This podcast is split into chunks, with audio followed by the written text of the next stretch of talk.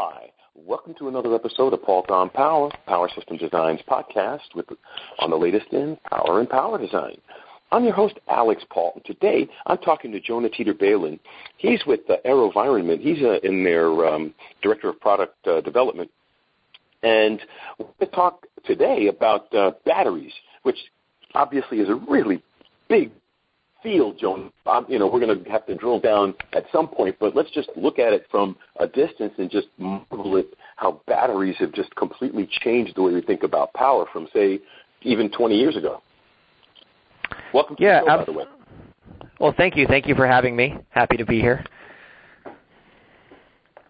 Well, and like I said, it, it is. It's, it's such a huge space, but if it weren't for batteries and portable devices, the issues of energy management and energy conservation and efficiency wouldn't have been nearly as aggressively brought to the market's attention.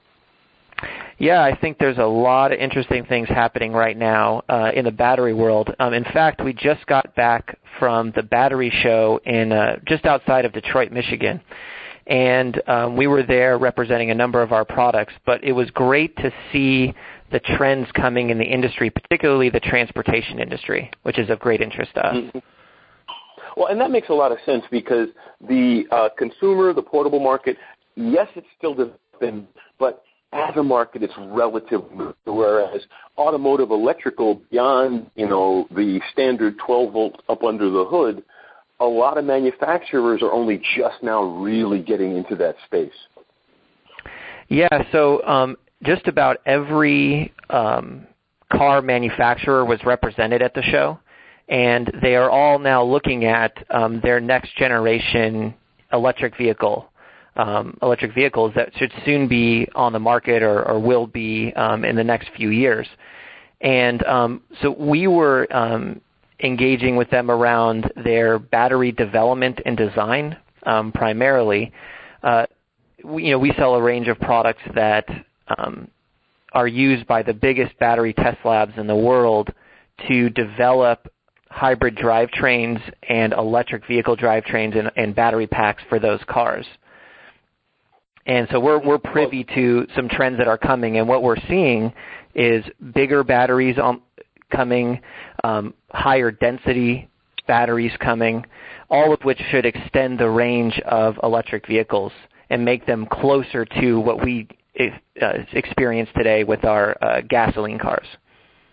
Mm-hmm. Now, Jonah, um, what are some of the challenges the manufacturers are facing? Because it's not just a matter of cramming more electrolyte into a box. I mean, there's some serious engineering that's going on in this space. Uh, what are some of the challenges you're seeing there? Well, primarily it's primarily it seems to be cost. How do you get the cost of the batteries down um, to make the electric vehicles viable?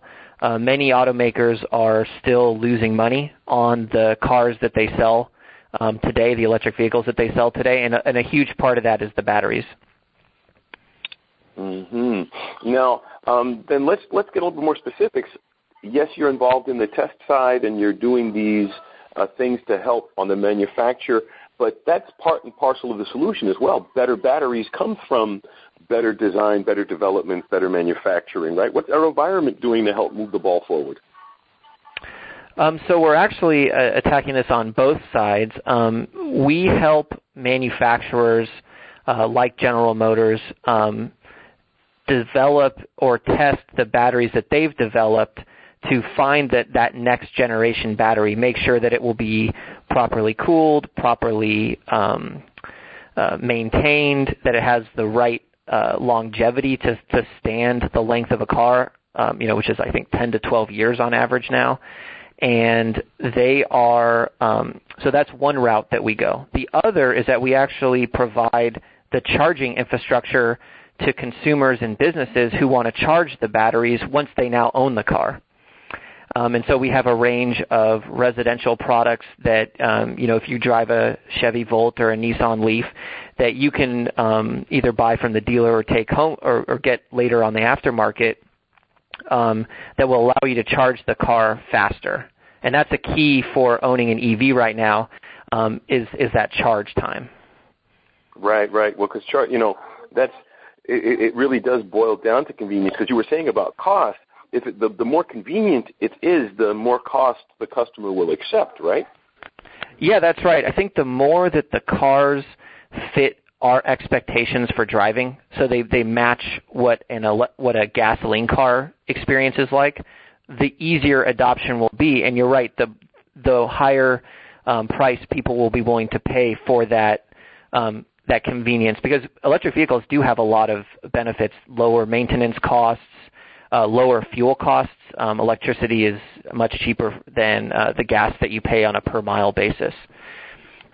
Mm-hmm. And so, if mm-hmm. if if the driving experience is is better and it matches our needs, and they, people have the range that they need, uh, then um, we think that EV adoption will be you know much faster.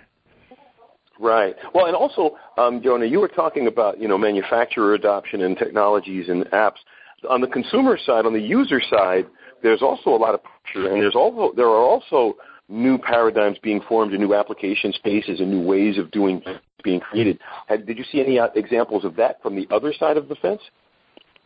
You know, we're actually leading the way on one of those trends right now, and that is um, in in terms of mobile apps and mobile technology. So historically, EV charging infrastructure uh, that was installed and maintained had its own cellular connection so that you could mm-hmm. control the charger. And we did, you know, we did the research and we and we looked at the marketplace and we said, you know what? Pretty much everybody's got a smartphone nowadays. Why do they need a smartphone and a cellular connection in their pocket and a smartphone and cellular connection in the charger?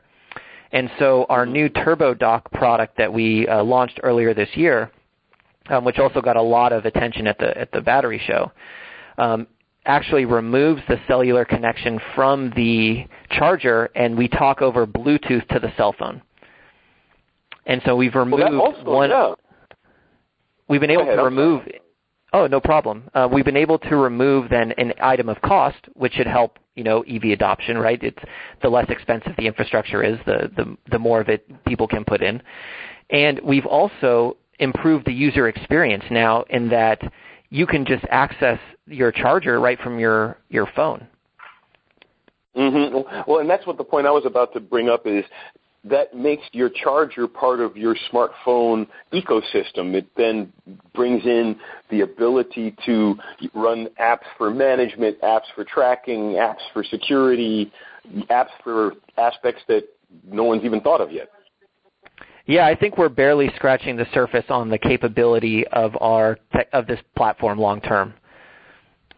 Mm-hmm, mm-hmm. I agree with you completely. I agree with you completely there. Um, now, let's say, for example, I'm interested in your solutions and integrating your solutions into mine, Jonah. Um, obviously, it's not. Oh, let me just oh, let me just buy this off the shelf and slap it into my facility. I'm going to need some kind of assistance. What kind of uh, guidance, handholding do you provide the engineer that comes to you and say, hey, I want to do this better? You know, that's a, that's a really good question. Uh, and I think this is an area where we excel specifically. We've built up a team of folks that can take our customers through the whole education and buying experience. And I, and I mean that when I say education. There's there's a lot that uh, we find that we have to a lot of time we have to spend in helping our customers better understand their needs in the marketplace. And so our salespeople are very well educated, and we've given them some nice sales tools to be able to um, to to work with our customers. We have a complete installation team. And so we offer residential and commercial installations, and these are people that you know we have on staff, and that we've trained a, a whole um, contingent of nationwide installers to our standards and practices. Um, and then we have a great field service team, and we have a full service 24-hour customer support line. And so we're we understand that there are a lot of questions that will come up in the buying process. Um, and as customers are becoming familiar with their cars and with charging infrastructure. And so we tried to make it as easy as possible for those customers to get the help that they need and get the information that we need. And uh, we actually include a lot of that on our website um, as well. And so uh, for our EV charging, you can find us at evsolutions.com. And uh, more specifically, our new workplace charger TurboDock you can find on turbodock.com. Excellent. Hey, Jonah, thank you so much. But before I let you go, I always let my guests have the last word in my podcast. So it could be a little bit more about uh, the company and its products or something about the market or just a tip for our audience. But the floor is yours. Well, I think where I'd like to um, to leave this is in understanding how much power you really need to charge your vehicle. Um, I think there's uh, an expectation of that you need the, the biggest and fastest charger on the market. But for, for the most part, uh, a simple level 2 charger will meet the vast majority of your needs, and that's 240 volts charging at 16 or 30 amps.